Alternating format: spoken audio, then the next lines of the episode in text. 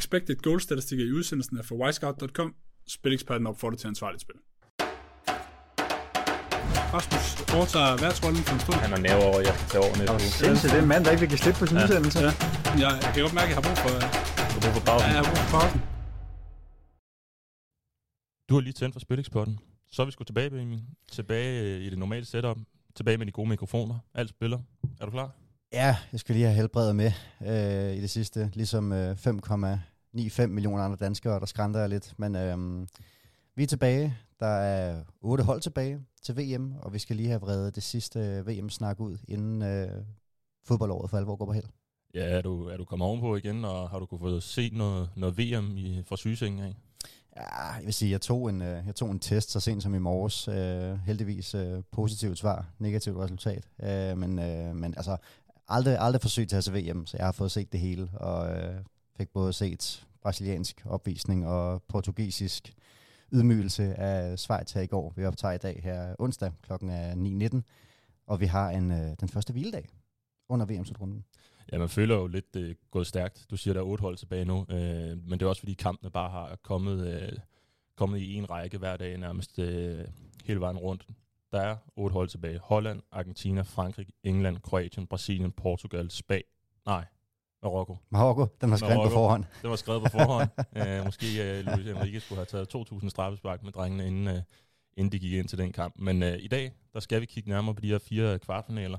Vi har fundet et spilforslag frem til hver. Vi kører en lille mini-optakt til hver, og så har vi også den famøse quiz, som vi igen skal have afviklet. Vi starter ud med VM-favoritternes kamp. Det er Kroatien mod Brasilien. Han er Arsenal-fan. Så er dum. Kroatien-Brasilien, 9. december, 16:00, første kamp. Brasilien er nede i odds 2,85 for at vinde VM nu, Benjamin. Efter de sendte Sydkorea ud med 4-1, og der var dømt Choka Bonito i lejestuen derovre.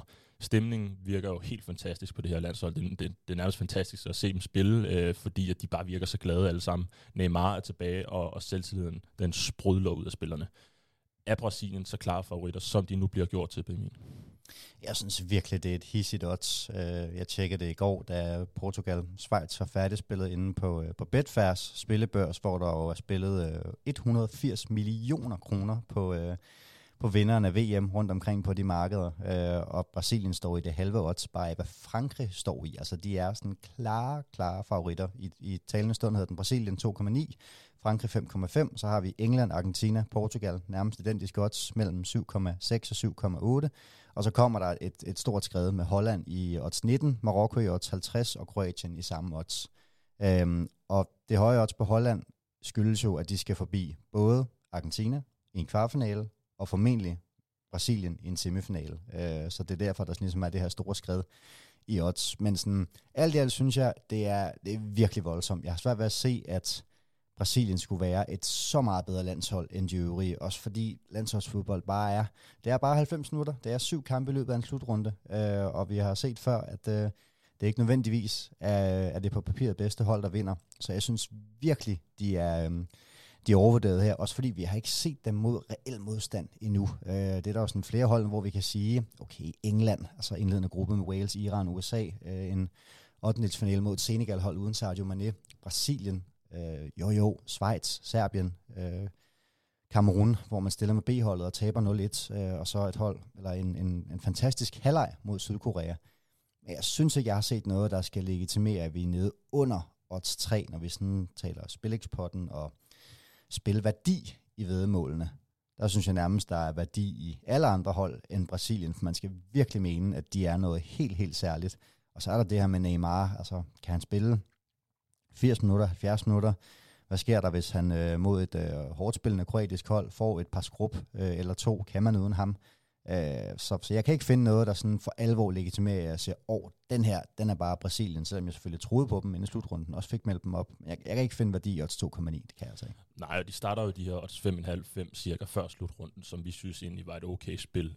Men det var jo ud fra den betragtning, at vi regnede stærkt med, at de ville gå videre til, hvor de var nu. det tænker jeg også, markedet gjorde, det tænker jeg også, bookmakerne gjorde, så at man skal halvere oddset derfra til nu. Det er jo ikke fordi, at der er røget så mange i svinget. Der er røget Spanien og Tyskland. Belgien som aftaler, ikke? Belgien også.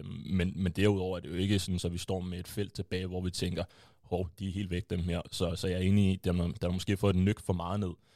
Men jeg står også tilbage med den følelse af, at man har lyst til at skamrose det her Brasilien-hold, fordi de ser gode ud, synes jeg.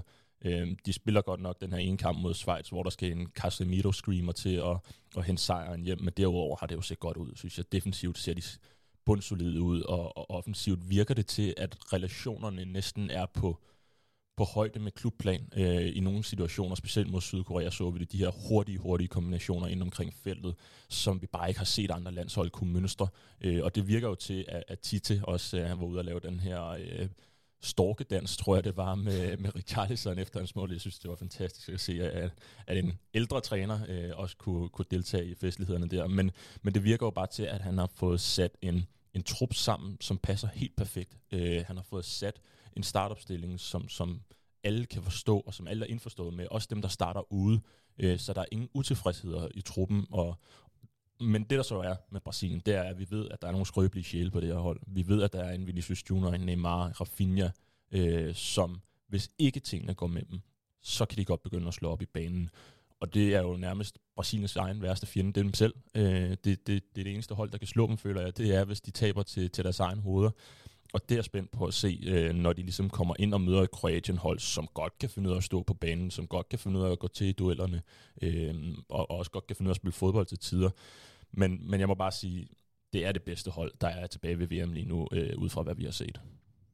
Det er svært at være uenig i. Det er meget sjovt, det der med relationer og sådan kigge på truppen i forhold til både altså 2018 i Rusland, og så selvfølgelig sådan 2014-slutrunden på hjemmebanen, hvor det virkelig var Neymar, der skulle bære hele holdet, men både i 2014 og i 2018 havde Brasilien 6 spillere udtaget, som til daglig spillede i Premier League. I år er tallet 12. Altså fordoblet i forhold til både 14 og 18. Og jeg synes, du har rettet det der med relationerne at sige, at det er nogen, der virkelig... En ting er, at de spiller mange kvalkampe i Sydamerika, men benytter jo også mange spillere. Det her med, at man skal spille en udekamp i Venezuela eller en udekamp i Peru, der har Tite roteret rigtig meget. Men jeg synes vigtigt, det er til at se, at man har det her. Du har... trekløder fra Real Madrid med Militao, Vinicius Junior og Rodrigo. Og så har du bare 12 Premier League-spillere, der kender hinanden ud og ind fra daglig træning og fra indbyrdes opgør og sådan noget. Så det er virkelig, jeg synes vigtigt, det er til at se, at Brasilien står et andet sted, end de har stået i 14 og 18, hvor det har været meget Neymar.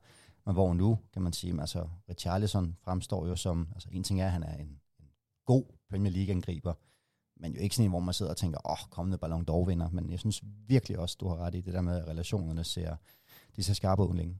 Ja, også fordi spillerne, det føles som om, de passer sammen, ikke? Altså, de forstår hinanden. Der er ikke den her store klump i Fred, Joe eller Hulk, der skal stå og være en kejle midt i det hele, og egentlig bare fjerne plads for de andre. Det er alle spillerne, der ligesom er indforstået med, at vi spiller på en bestemt måde, vi tager nogle bestemte løb, og når han gør det her, så gør jeg det her. Og det synes jeg, det er længe siden, man har set det for Brasilien, for jeg er helt enig i. Det har været Neymar, der har bortet meget indtil videre. Hvis vi skal tage Kroatien, de har ikke tabt en kamp til det her VM endnu. De har gået igennem gruppespillet med 5 point og slog i mandags Japan i straffespark. Vi har hele tiden forventet, at Kroatien ville nå videre for det her gruppespil. De var heller ikke heldige, Spanien med Japan, at de mødte dem i stedet for Spanien. Hvad bliver det her endestation for dem egentlig? Altså det gør det jo nok. Man kan sige... De møder Argentina i 2018, som ligesom kan sige, det er jo den anden sydamerikanske supermagt. Men for det første, der er ikke mange gengangere tilbage fra den kamp. Det er typisk, når jeg kigger på holdopstillingen fra 3-0-sejren over Argentina i gruppespillet, så er det Brozovic, Perisic, Modric og Lovren. Der er sagt farvel til Mandzukic, der er sagt farvel til Perisic, eller til Rakitic. Og det var jo den her sådan famøse 18-slutrunde med finalenederlaget til Frankrig, og så var det ligesom, okay, nu kommer det der generationsskifte. Ser vi sådan en nedgang i kroatisk fodbold, som jo sådan helt, det er helt naturstridigt, hvor mange slutrunder de har været med til, med tanke på, at jeg tror faktisk, de er 500.000 mennesker færre, end vi er i Danmark. Man har det bare med at præstere år efter år, slutrunde efter slutrunde.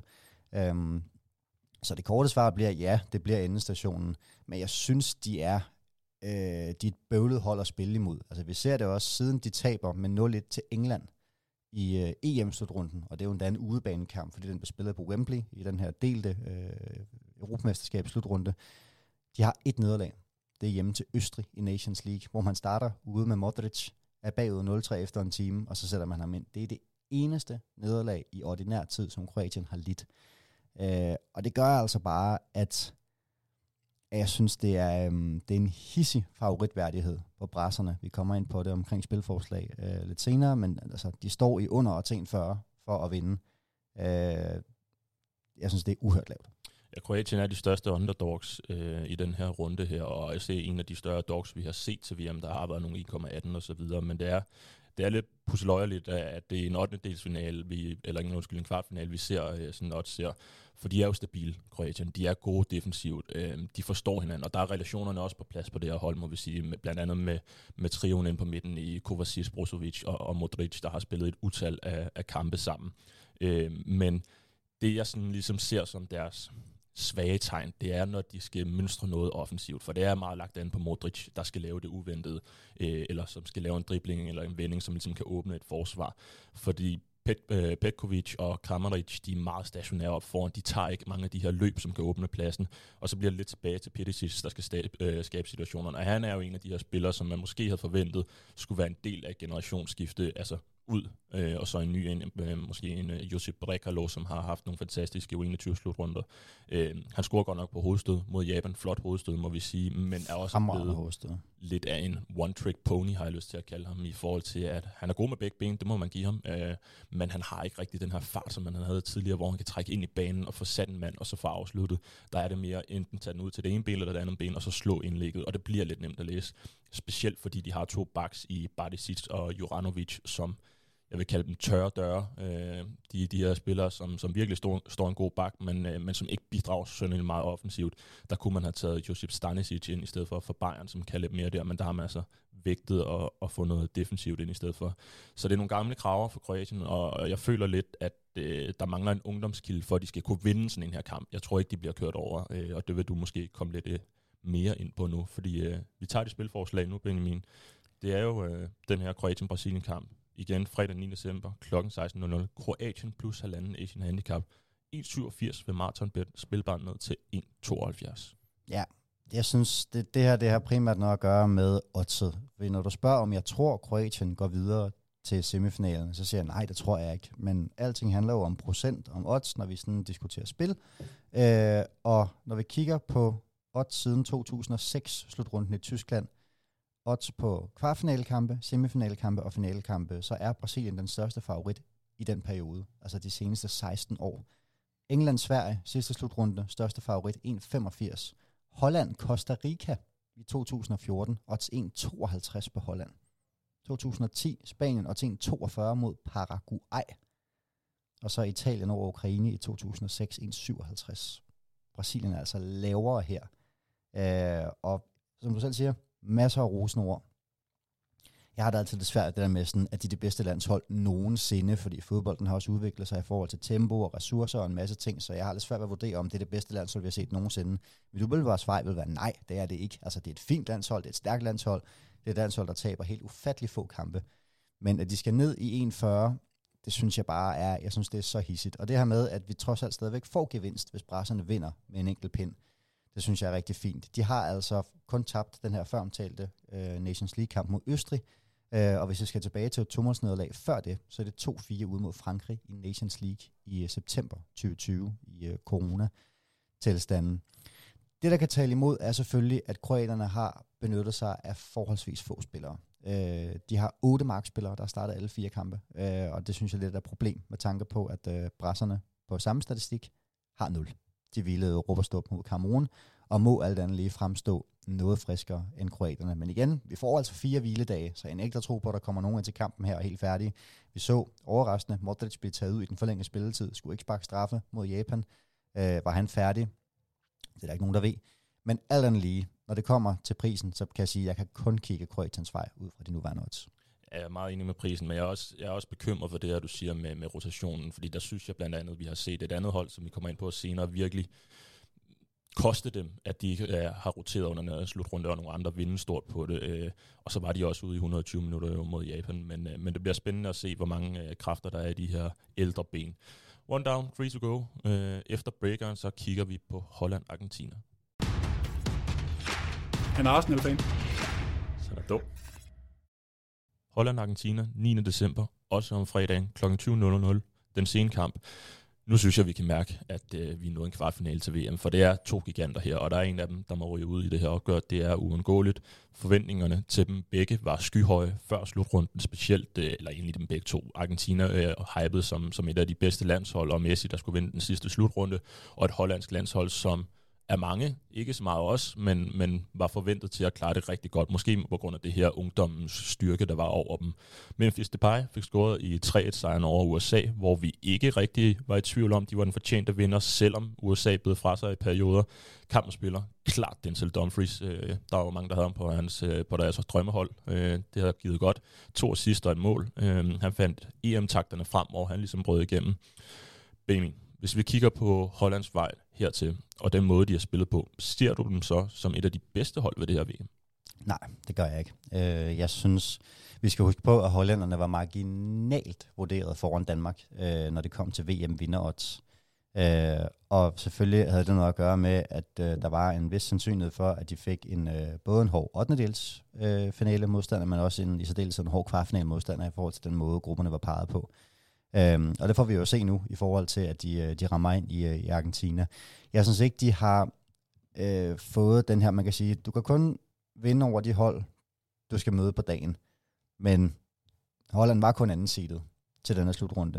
Lad os bare sige, at de ikke var uheldige med at få Katar fra første lag, i forhold til, hvad vi så fra værtsnationen, eller mangel på samme.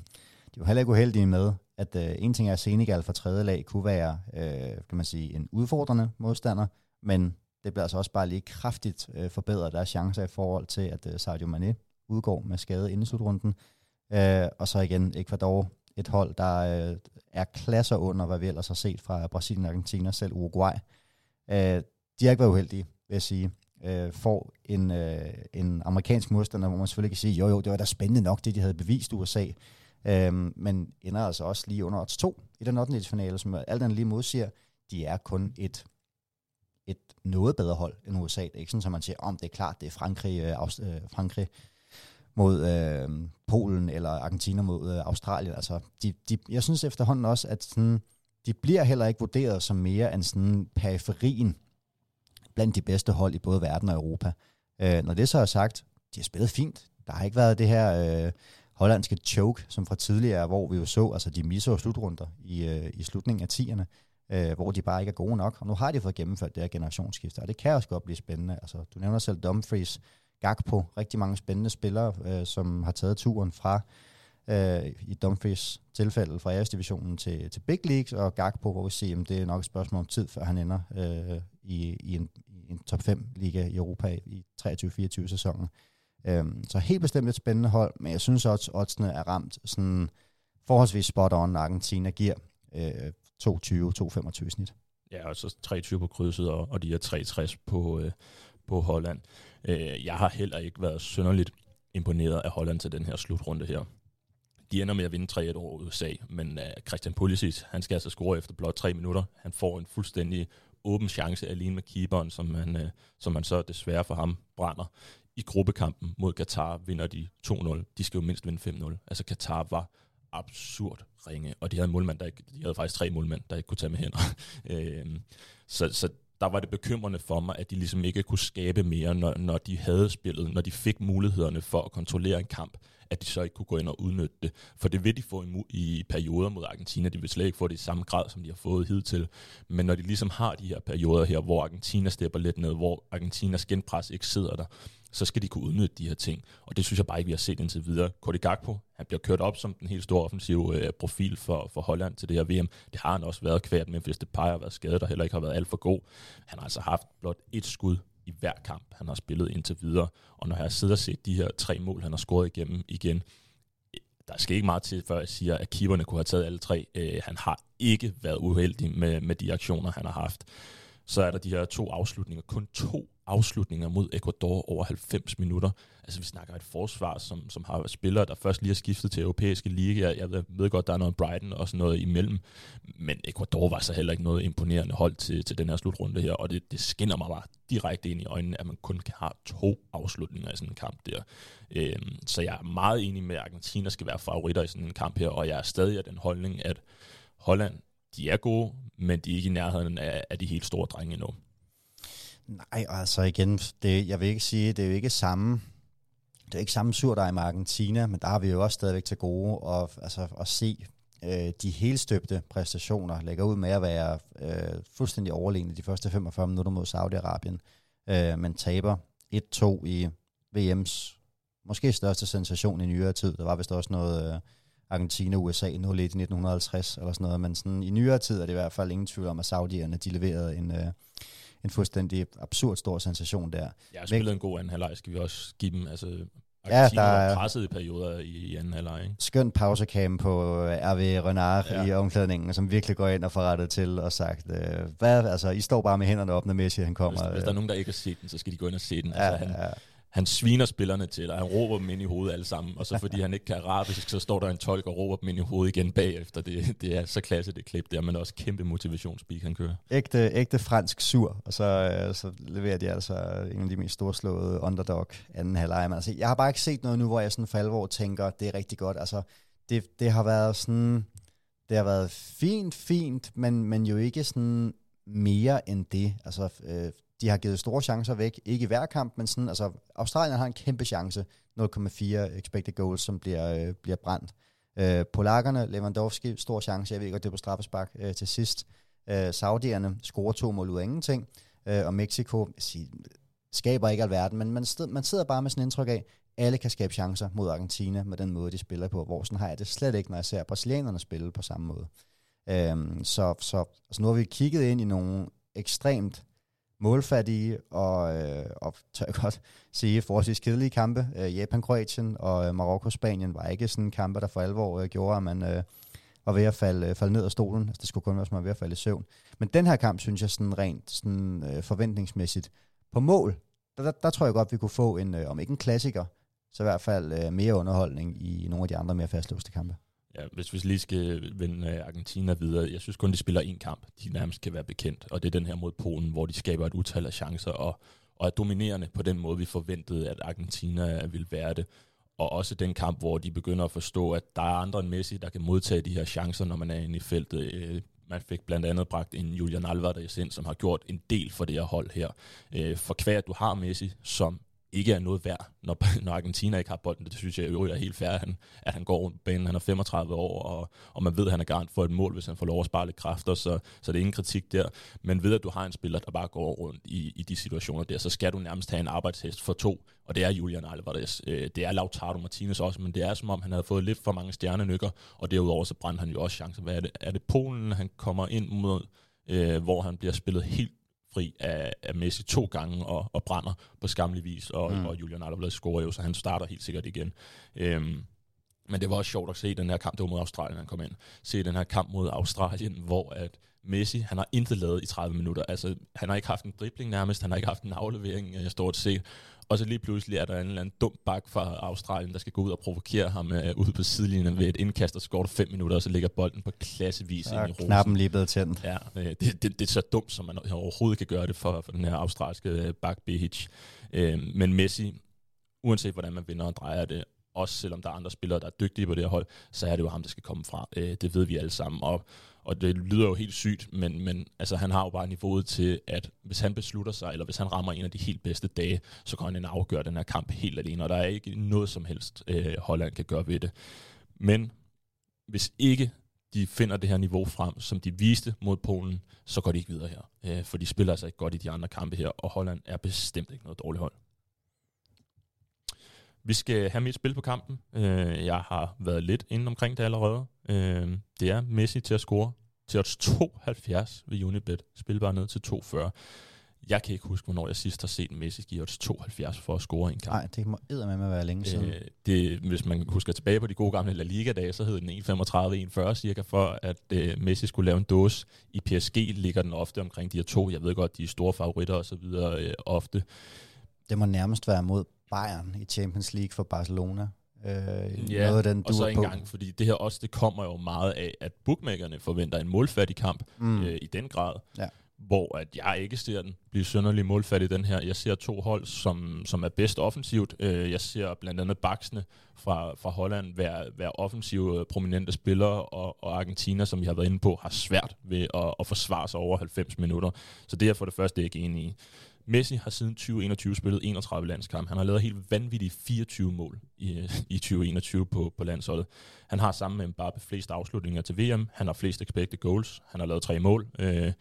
Og på den anden side, så har du et hollandsk landshold, der er det dårligste af de tilbageværende hold på expected goals ved den her VM-slutrunde. Expected goals against, that is. Og så skal vi selvfølgelig også have det faktum med, at der er tale om en knockout-kamp her mod et godt hold. Og det vil jo også tage oddset op, hvis vi kigger sådan gennemsnittet af de kampe, han har spillet. Nu er samplen meget lille for VM-slutrunder. Det er ikke så mange VM-knockout-kampe, han har spillet igen. Så vi kigger i stedet for på Champions League, som måske kunne være en af de, hvor vi kan vægte det nogenlunde samme niveau. Der har Messi spillet 73 knockout-kampe i Champions League. Han spillede jo sin kamp nummer 1000 mod Australien, scorede. Han har på tværs af hele sin karriere, minus de her Champions League-kampe, der har han et snit på 0,79 mål per kamp. Ganske udmærket, må vi også sige. Hvis vi tager de her 73 knockout-kampe, så har han scoret 49 mål i dem, altså et snit på 0,67. Det er jo ikke, fordi det falder sådan voldsomt drastisk. Altså, han scorer stadig de vigtige kampe. Vi snakker altid om, de store spillere scorer de store kampe, og de stepper op der. Og jeg har meget svært ved at se Messi ikke komme til nogen muligheder mod et hollandsk landshold, som ikke har været synderligt imponerende defensivt. Og 72 på ham til at score, det er simpelthen for sjældent syn til, at jeg ikke vil tage det. 2018-slutrunden, 2022-slutrunden. Han har altså 4,3 afslutninger i snit per kamp. 2 afslutninger mod Mexico som den laveste. Trækker sig også forholdsvis godt op rent afslutningsmæssigt med 11 afslutninger mod Island. Og så har han har kun en enkelt mod Kroatien i deres 0-3-nederlag. Men alt andet lige, en spiller, der nok skal komme frem til chancer. Spark også, straf og spark, hvis det skulle komme så langt. Jeg er helt enig i, at det også skal ligge tættere på 2 end på 3. Ja, og også fået spillet sig op under den her slutrunde. Han startede jo ikke synderligt godt, men mod Australien var han jo afgørende. For det første scorer han det her mål her. Han er indblandet i det andet mål. Og der er også en situation, hvor at kommentatorerne går helt amok, og det har lidt minder om det her Maradona-mål, var det i 86, han scorede det, hvor han Messi, han dribler 5 australier, før at han får en kvalificeret afslutning på, så han har virkelig spillet sig op indtil videre. Et godt odds, synes jeg. Det var de 2 fredagskampe. Vi bryder lige en god stemning ved på den anden side af breakeren og tage en quiz. Jeg håber, du har en 13-14 ledetråd tilbage. Quizens svar på Lyngby Horsens. Grimt, uskyndt og intenst. Ja. The quiz. Ja, nu har vi jo været ramt lidt af, at vi har misset et par episoder. Vi havde Jens Guldmoppen inden sidste gang, gjorde det for Trine, men der havde vi ikke nogen quiz. Så vi har kun fået afviklet 2 indtil videre, Benjamin, og nu husker jeg lige igennem. Vi har vel 2 episoder tilbage efter den her. Vi har semifinalerne og finalen, det vil sige, at vi slutter på et ulige. Så må vi have 2 med til finalen for ligesom at bringe noget fair play ind i det. Indtil videre så står det 2-1 til dig, efter du gættede. Det var Karl, jeg havde med. Karl Togo. Kampe, ja, nemlig. Det er sådan, så under VM, så får vi 5 ledetråde, og der gives 1-5 point, alt efter hvilken ledetråd man får den på. Det eneste krav, der er, det er, at spilleren har været aktiv ved det her VM, og der er 12 flasker sted på højre kant. Det er din tur at tage en quiz med. Hvad har du til mig? Og så skal vi lige sige, ledetrådene er synkroniseret, så det er de samme ledetråde, man får hele slutrunden igennem. Alle 5 af slagsen. Jeg har været fair og sagt, jamen selvfølgelig, der er 8 hold tilbage, så du får selvfølgelig en spiller, der er blandt de 8 kvartfinalister. Okay. Det skal ikke hedde, så du skal have en eller anden costa-ricaner, der sidder på bænken som fjerde målmand. Så vi ruller med første ledetråd, der ligesom de andre går på alder og debut. Spilleren er 31 år og fik debut på landsholdet i 2020. Late bloomer. Ja, du siger, du har været fair, og det betyder nok, du har taget noget marokkansk eller sådan noget i den stil der. Jeg har lyst til at sige ham her, Sofiane Amrabat. Men fik han i 2020? Det er et godt spørgsmål. Det jeg går med Sofyan Amrabat. Sofyan Amrabat fik debut for det marokkanske landshold i 2017. Ja. På klubplan har spilleren, der ikke er Sofyan Amrabat, tørnet ud i følgende ligaer. Den kroatiske First League, 2. Bundesliga, Serie A og La Liga. Det kan stadig godt være en marokkaner, som bare har startet karrieren i under eksotiske himmelstrøg. Han startede i den kroatiske liga, sagde du? Han har spillet i den kroatiske første liga. Han har spillet i den 2. Bundesliga, Serie A og La Liga. Uha. Det er lidt af en spøjs karriere, må man sige. Hvad er der på det her kroatiske landshold? Der er ikke mange, der først har fået debut i 2020, jo. Vi kommer til spillerens antal landskampe og mål om lidt. Ja. Var han 31? Ja. Ja, jeg er sgu lidt langt for et bud, synes jeg. Jeg må melde pas. Ja, spilleren har 15 landskampe og 1 mål på CV'et. Så muligvis en keeper. Det var ikke mange landskampe. En perifær spiller, du har fundet frem her, synes jeg. Ja, jeg må dog sige, der er 12 spillere med færre landskampe for den nation, vi leder efter. 12 spillere med færre landskampe? End pågældende. Så kunne det godt være noget, Marokko, de udtager jo ikke deres bedste spillere altid, kvæg deres kalender, landsholdskalender dernede. Det var 15 landskampe, 1 mål. Men jeg kan sgu bare ikke huske særlig mange marokkanske spillere, som er 31, må jeg sige. Roman Saiz, han er ældre, han har spillet over 100 landskampe. Roman Saiz er 32, så det er faktisk flot set. Men nu har jeg jo spurgt mig ind på, det er marokkaner, ellers kunne du umuligt have været så hurtigt til at tjekke Roman Saiz. Ja, vi vil skulle have et lille bud. Han har jo 100% ikke scoret, men Bono... Yassine Bono er 31 år. Har 46 landskampe. Ja. Men matcher også La Liga. På klubplan har spilleren repræsenteret Inter Zaprasic, St. Pauli, Crotone og Mallorca, men tørner for nuværende ud for Osasuna. Det var Zaprasic, St. Pauli, Crotone, Mallorca og tørner for nuværende ud for Osasuna i La Liga. Det er sgu ikke mange spillere, jeg kan huske for Osasuna. Osasuna har 2 spillere med til VM. Ja. Det har de jo. Den er svær, synes jeg. Den er godt nok svær. Altså, det er jo formentlig ikke en spiller, der starter. Der stod i quizzen, at det er en spiller, der skal have været i aktion. Ja. Og jeg var faktisk ved først at lave en quiz med gode gamle José Sá fra Portugal, fordi han har 0 A-landskampe. Men så stod der, at han skulle have været i aktion, så var jeg sådan, det kan jeg jo ikke. Så ham her har fået spilletid. Jamen, jeg kan jo godt huske Marokkos startopstilling fra i går, men jeg tror ikke, han har været inde der. Men de spillede med en midtbanespiller, og så må vi se, hvor meget snor du giver mig her. Fordi han hedder sådan noget, der hedder Salbri eller Salibi. Han spillede den ene kamp fra start, i stedet for ham her Ohana, eller hvad han hed. Det er mit bud. Det er simpelthen, så må du se, om du godtager Salbi eller Sahibli, eller hvad det nu var, han hed. Altså Abdelhamid Sabiri? Ja, var ham, han scorer, gør han ikke? Det er en af kampene i indledende. Sabedi har 1 scoring. Men han er 25 og har 2 A-landskampe. Ja, du hæfter dig meget ved Marokko. Jeg ser, han starter karrieren i den kroatiske First League. Ja, det smed jeg lidt ud igen efter, at min konspirationsteori omkring Roman Saiz blev fundet så hurtigt. Ja. Sidste ledetråd er, hans fornavn er noget, man betaler i turneringspoker, ud over blinds, når man er nået til de senere stadier af turneringen. Rake? Nej, det sælger man ikke i de senere stadier. Du lægger en small blind og en big blind, og så lægger... Der er noget, der hedder AA. Hvad fanden det hedder? Det hedder det med A. Ja.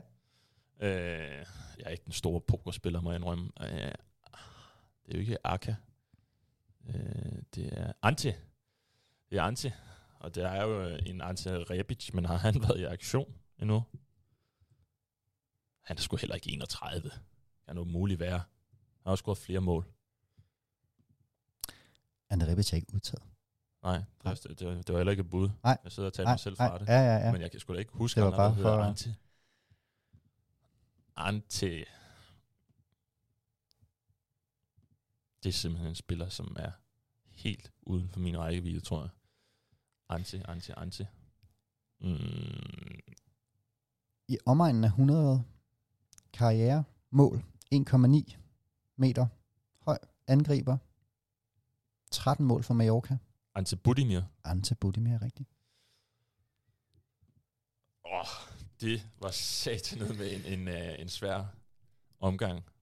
Men der er et point for Ante Budimir. Der er et enkelt point. Den står 2-2. Så må vi jo se, hvad jeg har med til dig næste gang. Det bliver noget af den kaliber, det kan jeg love for. Ja. Måske der var nogen derude, der havde den før mig. Det plejer der jo at være folk, der skriver, at de har, lige så snart de har hørt quizzen. Det ved jeg ikke, hvor meget jeg stoler på, men sådan er det. Vi hopper videre til lørdagens kampe, Benjamin, hvor vi blandt andet har Marokko-Portugal på tapetet.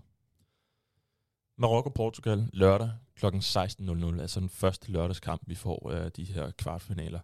Marokko fik sendt Spanien ud ved at spille 0-0 over 120 minutter, og de kaldte simpelthen Luis Enriques straffesparksbluff, som han havde smidt ud. Han havde jo sagt noget med, at han havde bedt alle spillere om at tage 1000 straffespark inden den her VM-slutrunde, og de var helt sikkert klar til den her VM-slutrunde, hvis det kom ud i straffespark. De ender med at brænde alle tre, gør de? Jo. Første hold til at brænde alle tre straffespark siden Schweiz gjorde det mod Ukraine, så vidt jeg husker, i en VM-slutrunde også for et par år siden. Forholdsvis udueligt. Det må man sige. Pablo Sarabia, der er jo at den normale straffesparkskytte, kommer jo ind for at skulle deltage i den her straffesparkskonkurrence. You had one job. Og sparker sig op i stolpen. Det er ikke nogen af dem, der er synderligt gode spark, må vi sige. Men vi skal så også give Bono den her cadeau her, at han læser jo faktisk retningen på alle sammen og redder os ind to af dem. Så ganske udmærket klaret der. Dermed så står Marokko tilbage som den største overraskelse her til VM ved at sende Belgien og Spanien ud, og blot har lukket et mål ind i 4 kampe. Benjamin, Marokko de skiftede træner blot 3 måneder før VM til Walid Regragui. Deres 2 mest profilerede spillere er 2 backs, og de var i gruppespillet det 5. dårligste hold, hvis vi kigger på antal af skud på mål. Altså der var 27 andre hold, som godt nok havde det samme antal skud, eller flere skud på mål end dem. Hvad er det med det her Marokko-hold? Hvorfor er de her? Det er der, fordi jeg synes, de står helt ufatteligt godt på banen. Gruppespillet får de en voldsomt ubehagelig lodtrækning, synes jeg godt, vi kan sige. Det her belgiske røde djævlehold, som selvfølgelig på papiret er sindssygt spændende, og som råder over nogle individualister i De Bruyne og flere andre, som til enhver tid vil kunne forsvares og holde i minimum en kvartfinale. Et kroatisk landshold, der kommer fra Nations League-succes, som vinder af en også forholdsvis svær gruppe med Frankrig og Danmark, og igen tabende VM-finalister for 4 år siden. Og så det her kanadiske hold, der kom, så vi allerede i første kamp med en tro på tingene og en spændende spillestil, anført af Alphonso Davies. Så det var på ingen måde givet, at Marokko skulle videre for den her gruppe. De får 7 point. Dybt imponerende. Og formår jo også at trække alt tempo ud af kampen mod Spanierne. De spiller latterligt klogt. Og jeg synes ligesom, det har været kendetegnende for især de nordafrikanske hold ved slutrunden her, at Marokko og Tunesien har set virkelig gode ud defensivt, hvor et hold som Senegal, det er 0-2 mål, de indkasserer mod England, altså 20 sekunder før pausefløjt, hvor man bare satser hele butikken og ender med at blive overløbet i en omstilling. Det synes jeg helt klart er forskellen, at Marokko er simpelthen så velorganiseret. Og som du selv siger, de har ikke haft mere end 3 måneder under Walid Regragui, der kommer som den her sådan, udelukkende træner i hjemlig marokkansk fodbold. En enkelt afstikker til Katar i Al-Duhail, men ellers ikke en træner, der sådan har gjort voldsomt stort nummer ud af at være sådan på den store trænerklinge. Men de har simpelthen bare altså anført af deres ufattelig fanatiske fans på tribunen, og så den her jerndefensiv. Altså vi sagde det jo også inden i vores store videooptakt til slutrunden. De har bare en solid spiller i hver kæde.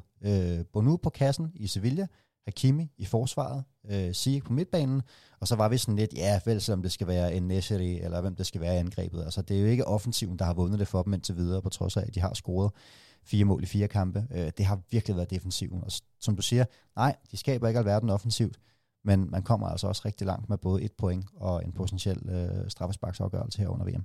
Ja, der er slet ikke nogen tvivl om, at de godt kan få noget at forsvare de her marokkanere. Da jeg sad og så kampen mod Spanien, der stod det jo meget klart, at det var en 4-5-1, de stillede op i for det første.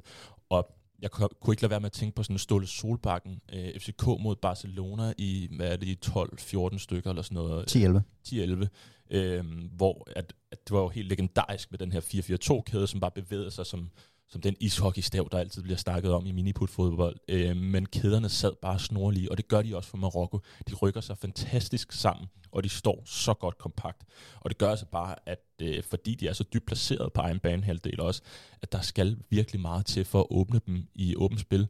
Og selvom Spanien er et godt hold i de små rum, selvom de burde ligesom være ærketypen på et hold, der kan åbne de her meget dybdestående forsvar, så er de også et hold, der kun har en måde at spille på, og det bliver ret nemt for Marokko, hvis de har kræfterne til det, og lukke dem ned, hvor der er andre hold, som har mange flere facetter at spille på. De kan spille på lange bolde, de kan spille på indlæg og så videre. Det kunne Spanien ikke, og derfor var det også en meget svær opgave for dem. Der var nogen, der skrev på Twitter, Spanien vil spille, som de ved det så meget at spille som Manchester City, at de har taget deres lyseblå trøjer på. Jamen, det er meget rigtigt, og jeg synes også, altså jeg er ikke meget for Luis Enrique, må jeg sige, de her presseinterviews, hvor han altid er så pissesur, så jeg synes, det var lidt sjovt at se dem røve ud. Men det er den her defensive kæde, den er jo heller ikke dårlig, når vi kigger på adressen. Det er Bono i Sevilla, det er Masraoui i Bayern, det er Hakimi i PSG, så er det Roman Saiz, der har langt over 100 Premier League-kampe, og Aguero, der lige er skiftet til West Ham den her sæson, og så Amrabat, der ligger og styrer det på midten, som til daglig er i Fiorentina. Det er slet ikke noget dårligt hold, og de har det bare så godt over med at stå dernede, hvor de gør. Men jeg har bare mine bekymringer omkring den her offensiv her, fordi det er begrænset, hvor længe man kan blive ved med at vinde kampe, når man blot har de her 2-3 skud på mål per kamp. Det er ikke meget, de kan op foran. Det er Bofal, han skal lave et par skudfinder hele tiden, og så kommer de til et eller andet halvt. Det er sådan, de har scoret deres mål indtil videre. Når vi også kigger på de mål, de har scoret, så har de heller ikke været uheldige med dem. Men modstanderen Portugal her, de går altså ud og basker Schweiz med 6-1 i går. Cristiano Ronaldo startede ude. Gonzalo Ramos ind, i stedet for at lave et hat-trick, ganske udmærket, må vi sige, så må vi se, om han får genvalg. Han var sat af, Cristiano, fordi at Fernando Santos, meget atypisk ham, lige skulle vise, hvem det er, der bestemmer i den her Portugal-lejr. Ronaldo, han kørte lidt B-fjæs, da han blev skiftet ud mod Sydkorea. Det skulle han altså ikke bede om, den gode Fernando, så derfor røg han skulle på bænken. Det samme gjorde Cancelo i øvrigt. Måske mere en taktisk overvejelse der. Ikke desto mindre, Benjamin. Portugal, inden vi startede det her VM, der havde vi vores bekymringer omkring deres kreativitet, omkring de kunne skabe nok chancer, og var et godt nok offensivt hold, på trods af alle deres profiler. Nu er det altså det hold sammen med England, der har scoret flest mål til den her VM-slutrunde her. Skal vi begynde at have mere tiltro til dem? Og faste lyttere er godt klart podcasten, hvad angår Superliga-fodbold, vil jo sådan kunne ikke genkende til, at jeg sådan har nogle hold, hvor jeg bare er sådan, det kan godt være, at det ser fint ud på papiret, og det er rigtig, rigtig, rigtig svært at sige noget negativt om Portugal indtil videre, når man kigger på hvordan kampen er blevet spillet. Det skal ikke handle om, at Schweiz var dårlige i går, men det var de altså. De var forbløffende ringe. Altså, jeg følger en del schweiziske fodboldkonti på Twitter, hvor de også bare sagde, jamen, altså, allerede efter 0-2, altså, der var ingen attitude, der var ingen plan. Var det Xhaka eller Xhakiri, der var ude og sige, at vores landstræner Murat Yakin lagde en plan, vi kunne ikke finde ud af, hvad han ville. Det var et hold, der var exceptionelt dårligt sat op. Og igen, selvfølgelig, det skal ikke tage noget fra, at Portugal scorer 6 mål, som det blot tredje hold i en VM-slutspilskamp nogensinde, altså siden 1930 og frem til nu. Det skal ikke tage noget af dem. Jeg synes bare, og det er jo sjovt rent offensivt, fordi 12 mål på 4 kampe, det er stærkt. Men jeg er stadig bekymret over, at Portugal har haft 49 afslutninger under slutrunden. De 26 har været udefra. Det er ikke noget sundhedstegn, når over halvdelen af dine afslutninger kommer fra minimum 16 meter. Så ved jeg godt, igen, Cristiano Ronaldo, foretrukken afslutningsposition, er som regel ude for boksen. Men jeg glæder mig til at se det her portugisiske hold taget op mod det, vi godt kan sige, er en jerndefensiv. Marokko har ikke indkasseret et mål i åbent spil, så at sige. De indkasserede et mål mod Canada, det var et selvmål. Så der er ikke nogen modspillere, der har scoret mod Marokko endnu. Og jeg synes jo til nød, at Uruguay også var sat defensivt pænt op mod Portugal. Ghana, det har vi set under hele slutrunden, det var altså alt eller intet. De scorede også 2 gange mod Portugal. Sydkorea, hvor man roterer hele opstillingen og indkasserer 2 mål, lægger jeg ikke så meget i, ligesom da Brasilien tabte til Kamerun. Men det her bliver for mig første /halvandendende gang, at Portugal skal op mod en rigtig stærk defensiv. Og det var sådan vores bekymring, synes jeg, i optakten. Det her med, at de imponerede altså ingenlunde i VM-kvalifikationen. Man ender med at skulle ud og spille afgørende kampe om overhovedet at komme med til slutrunden, hvor man så, altså får hjemmebane mod Tyrkiet og mod Makedonien, og akkurat kan kvalde ind der på 2 tumultsejre. Men jeg er ikke så sikker på, at det her bare bliver en walkover for Portugal. Og så er der jo den her sådan lidt sjove sådan historiske kontekst med, at man skal ikke tage fejl af, at Marokko lever rigtig meget på gejst. Og der så vi også bare, altså mod Spanien, det var sådan en kamp, hvor sådan en gammel... altså Spanien var jo... Nu blev det lige sådan en historieundervisning. Marokko var jo under det, man kalder for spansk protektorat mellem 1912 og 1956. De var også under fransk protektorat i samme periode. Og så havde England den her sådan økonomiske imperialisme i starten af 1900-tallet. Mens man også i Portugal havde det, man kalder for coastal occupation, altså at de havde kystbesættelse i det 15. århundrede. Så der kommer på en eller anden måde sådan en historisk kontekst i alle de her kampe med Marokko, der har været, på en eller anden måde været besat af sine nabolande. Det her med Spanien, Portugal, Frankrig, der ligger geografisk tæt på dem alle sammen. Og de kan møde både, nu har de slået Spanien ud, nu kan de få det i Portugal, og så kan de efterfølgende møde Frankrig og England i de sidste kampe. Så Marokko vil hele tiden have et eller andet, hvor de siger, det er også der er lillebror, nu skal vi ud og slå storebror, besættelsesmagten. Det synes jeg bare var sådan meget sjovt indsprækker. Lille historieteam der. Portugal, jeg synes, jeg er egentlig, at Schweiz så dårligt ud. De så trætte ud, vil jeg sige. De havde ikke så meget at give af, og det er jo det, de plejer ligesom at kunne spille på. Det er den her tænding her. Den blev brugt mod Serbien, må vi sige. En fantastisk kamp i Schweiz-Serbien, hvis man er til lidt hårde taklinger og gode lir. Vi snakkede lige om det her med Ronaldo, han var på bænken, og så valgte han at skifte Otavio ind i stedet for Neves, som er en offensiv udskiftning, indskiftning kan vi også kalde det, og så kompenserede han måske ved at tage Cancelo ud, og så spille med Guerrero og Dalot. Så kan man så diskutere og være uenig med, om man synes, Dalot er en bedre forsvarsspiller end Cancelo, men det virkede til, at det var den årsag, at Cancelo han ligesom ikke startede den her kamp, fordi han jo ikke, der var ikke noget, om han var skadet eller noget, han sad også på bænken og var klar til at komme ind. Jeg har hele tiden haft Portugal som de her outsider til, at de kan gå hele vejen, hvis tingene spiller for dem. Og jeg synes, tingene egentlig spiller for dem. Jeg synes, de lykkes med de ting, de gerne vil.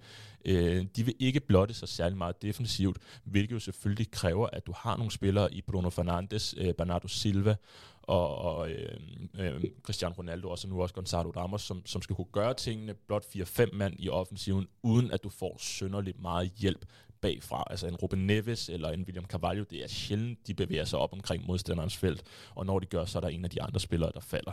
Men det, at de stadig har kunne skabe chancer ud fra det her, det synes jeg er et kæmpe plus for dem.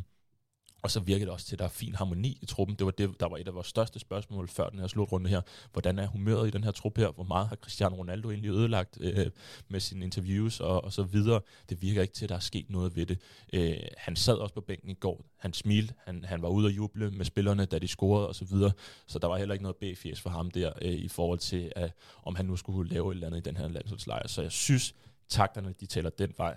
Og det er også derfor, jeg har fundet det spilforslag, jeg har, som er...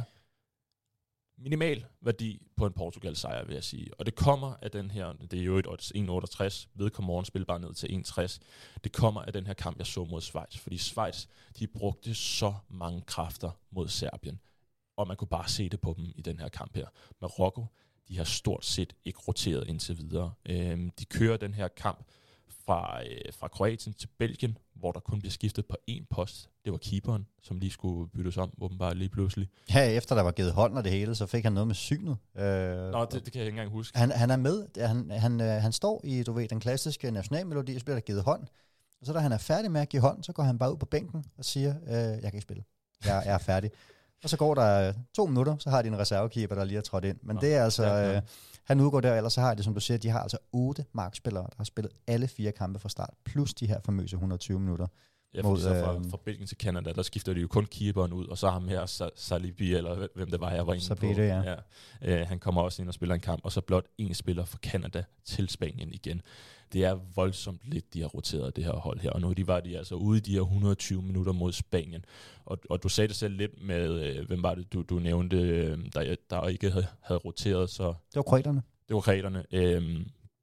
Jeg synes bare, når man bruger de samme spillere så meget igennem her, når vi lige har set et Schweiz-hold, der er faldet fuldstændig igennem på det samme, og som ikke engang var ude i 120 minutter, de spillede bare en hård kamp mod Serbien, så skal det komme til Portugals fordel, at de har roteret ekstremt meget. For det har de jo. De spiller jo en kamp, hvor de sparer alle spillere. De sparer også i gåsetegn Cristiano Ronaldo, Cancelo og Ruben Neves i 8-delsfinalen her. Så de har bare muligheder. De har haft en Rafael Leao, som er kommet ind hver gang. Han har ikke startet, men han har stadig scoret 2 mål. En fantastisk spiller i øvrigt, og har siddende på bænken. De har bare så meget bredde, at de stadig kan holde takt med det her. De laver deres udskiftninger tidligt, forholdsvis tidligt i kampen. De bruger mange af dem. De lavede 5 her mod Schweiz. Nu var de også foran 6-1, så det var fair nok at køre 5 af dem. Men der er bare mange spillere, der har været i gang her. Og grunden til... Undskyld, hvad vil du vil sige noget med min? Nej, jeg vil bare sige, at de har benyttet sig af 20 markspillere. Ja, det siger ligesom præcis. Det hele, ikke, i forhold til, hvor meget der er blevet roteret. Og Marokko, de er jo gode, fordi der går 1 sekund, så sidder de bare oppe i knæhaserne på boldholderen. Og det kræver kræfter. Det kræver kræfter at sideforskyde konstant, ligesom vi snakker den her ishockeystav igen, hvis vi skal tage den terminologi. Det kræver bare kræfter, at man hele tiden skal løbe frem og tilbage. Man hele tiden skal være pakket i sin defensiv og stå rigtigt. Og de kræfter, hvis ikke de sidder der, så kan jeg sagtens se det her Marokko-hold smuldre stille og roligt. Og så har jeg vil ikke være overrasket, hvis først lad os sige, at Portugal får et heldigt mål, eller måske et uventet mål efter 20 minutter, så kan jeg sagtens se Marokko falde helt igennem, fordi at de har brugt så mange kræfter. Spanien åbnede i odds 1,5. De steg til 1,65 mod det her Marokko-hold i går, var det jo. Jeg holdt ikke Spanien som et bedre hold end Portugal før, og det holder jeg i øvrigt heller ikke nu. Jeg holder Portugal som best of the rest, hvis vi skal sige England, Frankrig, Brasilien og Argentina, så har jeg Portugal lige efter, hvis ikke lige omkring England indtil videre. Og det der er et samlet bookmaker-marked, der har været helt enige i, altså vi kan ligesom se, altså oddset på Frankrig som vinder, odds 5 lige nu, mere eller mindre det samme, måske en krone til eller fra. Argentina i odds 7 i snit, fuldstændig det samme, som de åbnede i endeslutrunden. England i odds 7, og cirkus det samme, åbnede i odds 8, så vidt jeg husker. Men Portugal er altså nede i marginalt lavere vinderodds i snit end England, og det er altså et portugisisk hold, der startede i odds 15, 16, 18 stykker. 21, tror jeg selv, så der kan vi altså sige, dem og Brasilien er de nationer, der har taget, altså selvfølgelig klart Marokko og Kroatien i forhold til vinderodds, men sådan, hvis vi tager et top 10, top 12 felt, der er det Brasilien og Portugal, der har taget de procentuelt største oddsfald, når det kommer til, hvem har gjort indtryk. Altså der er Portugal sikkert 2 efter Brasilien. Min største bekymring er jo selvfølgelig, at Marokko bliver vurderet af markedet som et hold, man skal bagge, specielt op mod kampstart. De går, som sagt, for de her 51-1,65 Spanien, og der bliver spillet nogle mønter på Marokko lige op til kampstart. Jeg har bare svært ved at se det samme scenarie igen, fordi det har ændret sig meget i forhold til den her Spanien-kamp. De her 120 minutter, de betyder altså noget, og jeg tror ikke, at markedet får lige så let ved at finde pengene på Marokko. Så en anelse værdi ud af det her portugisiske mandskab, altså 1,68 til at vinde hos Comorn, ned til 1,60. Undskyld. Det var den tredje kamp, vi kom igennem her, og vi skal videre til endnu en kæmpe kamp, når det gælder England-Frankrig. England-Frankrig, den sidste kvartfinale lørdag kl. 20.00. England, de spillede de kedeligste 30 minutter, jeg har set til den her VM-slutrunde mod Senegal. Jeg faldt i søvn, så kedeligt var det. Så vågner jeg op midt i anden halvleg, og så kan jeg jo se, at England i første halvleg har nået at lave 2 dåser, og så var det jo bare en walk-over derfra. igen har vi med et landshold at gøre, som har været ligesom dag og nat, lidt ligesom Argentina, kan vi sige. De har en 6-2 sejr over Iran med fuld smæk på, så har de en søvntriller mod USA, og en enorm kedelig første halvleg mod Wales, og så eksploderede de så i anden halvleg.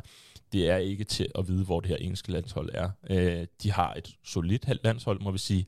Den løbekapacitet, de har i Jude Bellingham, Declan Rice og Jordan Henderson, den gør jo bare, at det er ekstremt svært at skabe overtalssituationer mod England, fordi at de vil altid stort set alle sammen være tilbage. De spillere, der i hvert fald skal være det. Spørgsmålet fra min side, det er stadig forsvaret. Harry Maguire fik store roser indtil den sidste kamp mod Senegal. Han har fandme også spillet godt. Han har spillet godt. De første tre gruppekampe, men mod Senegal, der var han altså ved at koste 2-3 gange i første halvleg med mærkelige afleveringer, mærkelige drev med bolden, hvor han lige pludselig taber den og så videre. Han bliver godt nok reddet, men det er altså stadig spørgsmålet, jeg har omkring den. Benjamin, hvor ser du det her engelske landshold her? For der er ikke nogen tvivl om, de selv ser dem som nok favoritter til at vinde det hele, men er de så langt op? De lider under, at jeg synes, vi har ikke set dem bare i nærheden af at blive matchet endnu. Altså det er nærmest kun, og jeg lige vil sige, det er ikke engang Brasilien sådan rent oddsmæssigt, der sådan har haft en nemmere vej til kvartfinalen end englænderne. Altså Iran, USA, Wales og Senegal. Det er nærmest som at se Manchester City's FA Cup lodtrækning i forhold til held her. De har været rigtig svære at score imod. Det er selvfølgelig fint for englænderne. Vi ved alle sammen, hvor svært det er at fokusere, når man er foran med en tidlig 3-0, som tilfældet var mod Iran, så de lukker 2 mål ind der. Det skal være dem undskyld, selvom Gareth Southgate var sur bagefter. Men 3 clean sheets i træk derudover, og jeg ved godt, at som du siger, Maguire har nogle aktioner, som gør, at man må have Pickford i aktion mod Senegal, men man har ikke givet store chancer væk på noget, der bare sådan minder om det i de 3 kampe. Og det synes jeg skal tale til englændernes fordel mod Frankrig. Generelt synes jeg, at den her kamp er den, der er vurderet skarpest af bookmakerne. Altså som du selv sagde, jeg kan godt se en lille smule værdi i især Argentina og Messi. Jeg synes, kroaterne er voldsomt undervurderet, og jeg kan også godt forstå, hvorfor folk har spillet Marokko til 1,677, da de åbnede. Den her har jeg væsentligt sværere ved at kalde. Jeg har et tip, et langskud inde på Leanders VM-luringer til kvartfinalerne, der er ude her i dag, den 9. Men jeg synes, det er den kamp, der sådan rent oddsmæssigt er ramt bedst. Men sådan, når det kommer til England, jeg synes, det er svært at sige, de har præsteret som forventet. Altså, det er jo ikke sådan, at jeg vil give dem et 8 eller et 9-tal på den gamle 13-skala og sige, det er fint, for de har jo gjort det godt. Men det er heller ikke sådan, at jeg er blæst bagover og sådan har haft den der Brasilien-vibe undervejs, hvor jeg tænkte, hold da op, altså jo, det er fint at kunne slå Iran. Men jeg synes også bare, at de har mødt nogle uorganiserede defensiver. Så har de mødt et Wales-hold, som var desperate og skulle ud og vinde. De har mødt et Senegal-hold, der var håbløst uorganiseret. De har mødt et iransk hold, der bliver slået ud, bogstaveligt talt, med deres målmand, der ryger. Og så spiller de jo sådan en kalkuleret 0-0'er mod USA, om man sådan kan sige. Det havde begge hold det helt fint med. Altså englænderne tog et stort skridt mod gruppesejren, og USA fik det vigtige point, der gjorde, at de i princippet kunne nøjes med uafgjort mod Iran i gruppefinalen. Så England, som jeg sagde, lider lidt under, og vi ikke har set den på skue op mod en topmodstander endnu. Det så vi i Nations League. Der var det ikke ret godt, så jeg er spændt på, hvordan de håndterer en vis Kylian Mbappé i kampen her. Ja, hvis vi lige skal tage de odds, så hedder de 3,30 på England, 3,35 på krydset cirka, og så 2,5 på Frankrig. Så Frankrig er jo favoritter her, og de er også et af de mere spændende hold, når vi kigger på udviklingen igennem slutrunden, eller i hvert fald, hvad de præsterede før. Og jeg tror, det er blevet klarere for mig i hvert fald, har været lidt en læring, at de her Nations League-kampe, det er begrænset af, hvad vi kan lægge i dem. Fordi Frankrig, de så virkelig ikke gode ud i Nations League, det må vi sige. Men hvor har de set gode ud til den her slutrunde indtil videre. De er de eneste hold, som I her ligesom føler kan matche Brasilien, hvis der er nogen, der skal derop og ligge på den klinge der. Mbappe, Giroud og Dembélé. Jeg havde ikke forventet, at de ville fungere særlig godt sammen. Det må vi bare sige. Det gør de altså. Det kan et eller andet med de tre der sammen. Og det har jo et eller andet sted er det måske kommet som en gave for dem, at Karim Benzema blev skadet, selvom han jo er verdens bedste angriber, verdens bedste fodboldspiller, endda er han blevet kåret til. Så Giroud og Mbappe sammen, det gør altså bare noget, som vi ikke har set tidligere. Se lige det billede af dem, da de scorer mod hvor Polen, de på hinanden, som en anden Leo og Kate Winslet i Titanic. Og Mbappes 2 mål i den sidste kamp, altså. Det er svært at sige andet. Han er verdens bedste fodboldspiller lige nu, ikke? Nu ved jeg godt, at Benzema er kåret til det, men den måde, han lægger de to mål ind på, jeg har sjældent set noget med så høj klasse der. Og det er jo heller ikke, fordi det har haft en nem vej som sådan. Frankrig, synes jeg, det har været udmærket hold. De har mødt, de har bare været langt bedre, må vi sige. De har skabt deres chancer, de har lykkes med deres udfordringer hver gang. De har taget gode beslutninger. Og så det her forsvar, som vi har haft vores tvivl om, Upamecano, er de gode nok? Hvordan der ikke har været særlig gode i United, og så Upamecano, der er sådan lidt sporadisk med spilletid i Bayern. Ja, de er gode nok, de spiller godt, det fungerer med den her bagkæde her, det fungerer med Rabiot på midten, som også har haft en fantastisk slutrunde, og så Tchouaméni, der ligger og rydder op. Det eneste nedslagspunkt, det er jo så Lloris, der har mistet evnen til at spille fodbold med fødderne af en eller anden årsag, så kan han ikke ramme en mand, når han vil spille den ud bagfra. Det skal de stoppe med, så må de smække den langt på Giroud i stedet for. Men derudover, så er det virkelig svært at finde nogle negative ting om det her franske landshold. Det skulle lige være defensiven. De har ikke været sådan for alvor tæt på at få et clean sheet endnu. Har indkasseret, man kan selvfølgelig sige jo, altså hvis ikke Lewandowskis spark bliver beordret, taget om, så har de fået det der, men altså 0 clean sheets i gruppespillet. Og jo også et Nations League-spil, hvor man ligesom kan sige, der får de også kun en enkelt clean sheet i den sidste kamp, eller den næst sidste kamp mod Østrig. Så du selv siger, Nations League, hvad skal man lægge i det? De bruger 31 forskellige spillere fra start i 6 kampe. Det tror jeg vil gøre arbejdsforholdene besværlige for selv den ypperligste landstræner, vi kan finde. Og i sidste instans handlede det bare om, at Frankrig skulle rykke ud af gruppen, da det kom til sidst med de her sådan lidt glorificerede træningskampe, som flere har nævnt det. Jeg er ikke deroppe, hvor jeg sådan tænker, yes, det spiller bare big time på franskmændene. Det er klart, når du har en 5-målskytte i Mbappé, der ser ud som om, at han sådan reelt kan udfordre Ofenomenos 8 scoringer, som sådan er rekorden i det her årtusinde, hvad angår VM-slutrunder. Der bliver det altså svært at se, hvordan han ikke skal komme til chancer mod England. Men altså, jeg anerkender, at det skal være favoritter, franskmændene på neutral grund, men jeg synes også de, som du sagde, 2,45, 2,5, jeg synes, de ramte spotteren. Ja, så er det jo også, altså det er jo en Mbappé, der har båret dem, har jeg ikke lyst til at sige, men det er ligesom ham, der har været den helt store kanon for dem, og også ham, der ligesom har kunne skabe tingene hen ad vejen, når der er andet, der har haltet. Nu står han jo over for den bak, vi må sige, der nok er den bedste defensive bak i verden, Kyle Walker. Indtil videre har det været Matty Cash. Han havde sine problemer, må vi sige. Han prøvede alt, hvad han kunne, men den gik sgu ikke. Jeg er spændt på at se, om det bliver lige så let for Mbappé igen. Der er slet ikke nogen tvivl om, at han er hurtigere end Mbappé, men Kyle Walker er bestemt ikke nogen langsom bak. Så hvis ikke han ligesom kan komme i de her udfordringer, fordi han har bare spaceret igennem indtil videre. Han har gjort lige præcis, hvad det har passet ham. Hvis ikke han lykkes med de her ting her, så er jeg spændt på at se, hvordan de skal komme fra Frankrig, for de har jo ikke kombineret sig igennem på den måde. De har sat en mand på deres individuelle kvalitet, som de har uhyre meget af, og så har de fundet Giroud ind i feltet, eller også har de sparket den ind selv. Så hvis de ligesom bliver lukket ned på det her, hvis de bliver kyst af de engelske backs, så er jeg spændt på at se, hvordan det her franske landshold reagerer. Benjamin, du har fundet et spil på den her kamp her. Det er ikke på 1-2, det er på over- og underlinjen. Det er under 2,5 mål, touch 91 ved Martin Beth, spilbar ned til 1,75, så et godt stykke nedad. Ja, jeg er meget, meget overrasket over, at vi har fået en reel prisstigning her. Jeg så, at de tidlige markeder åbnede i 1,75 på under 2,5 mål, som bare er rigtig højt. I en VM-kvartfinale i 2018, der havde vi en kvartfinale, der sluttede i over 10,7 for overen. Og sådan set også semifinaler og finaler. Det var Belgien i begge kampe, som var et forholdsvis offensivt anlagt hold i 2018, men de har det altså bare med at være ekstremt henholdende, de her kvartfinaler. Og så synes jeg, der også er en interessant statistik bag, nemlig at hold fra samme konfederation, altså i det her tilfælde UEFA, når de mødes i VM, kvart, semi og finaler. Jeg har ikke taget 8-finaler med, fordi der kan man ligesom få nogle svage toer og sådan. Når vi kun er 8 hold tilbage, så er der meget, der sådan ligesom taler for, at det er de 8 bedste hold, vi har. Selvfølgelig vil der altid være noget Costa Rica og sådan lidt af hvert, men sådan, jeg har bare taget kvart, semi og finaler, hvor vi har 2 hold fra samme konfederation og samme kontinent. Det er sket 15 gange siden 2006, at vi har haft 2 hold, der har været fra samme konfederation i en kvart, semi eller finale. 10 af gangene er det endt med under, kun 5 af gangene er det endt med over. Så altså 2/3 af gangene rammer vi end under her, og så kræver det ligesom ikke den store doktorgrad at finde ud af, at helt op mod 1,85, 1,87 på under i en kamp med England og Frankrig, det må altså være stærkt. De har ikke mødt hinanden i competitive regi siden EM i 12, hvor det blev 1-1 dengang.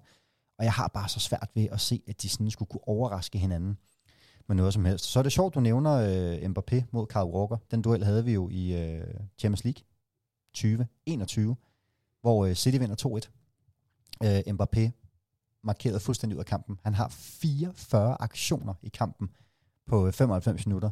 Kun 25% af dem succesfulde. 0 afslutninger. Hele kampen. Scorer han ikke? Ikke i 2021. Jo. De spiller jo 4 kampe mod hinanden i 2021. Det er den her sæson, hvor at de møder hinanden i gruppespillet, og så efterfølgende... Nej, de har United og Basaksehir her og Leipzig i gruppespillet. Altså 2020, 2021.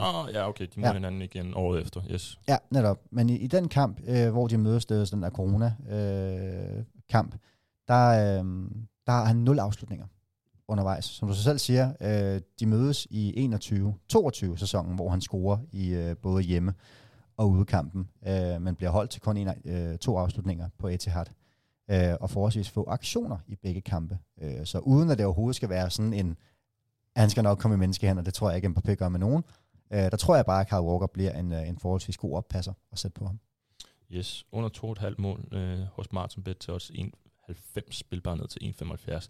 Det var 4 spil på kvartfinalerne her, 1 til hver. Vi er tilbage efter kvartfinalerne med den næste episode. Det bliver jo så sjovt nok til semifinalerne. Der må vi lige se, om vi skal have 2 spil til hver kamp, eller hvad vi finder på. Og så tror jeg, det bliver special fest, når vi når finalen og skal finde en masse god lir frem til det. Vi dækker jo selvfølgelig resten af VM tæt på Spileksperten. Desværre er Danmark jo røget ud, så vi kigger mod alt andet, ligesom vi har gjort indtil nu. Der er optakter, der er stats, der er odds, der er analyser, der er flere spilforslag, der er Leanders luringer, kommer også ud til kvartfinalerne, hvis ikke allerede de er at finde på Spileksperten. Så leder du lidt efter nogle interessante stats, som du måske vil smide ud omkring det her VM indtil videre, og så er der bare en masse andet godt at finde derinde. Så op ind på Spileksperten, eller så bare subscribe på Spillingspotten, så opsummerer vi det meste i hvert fald i næste episode. Det var alt for os den her gang, Benjamin. Vi siger tak, og så lyttes vi ved næste gang.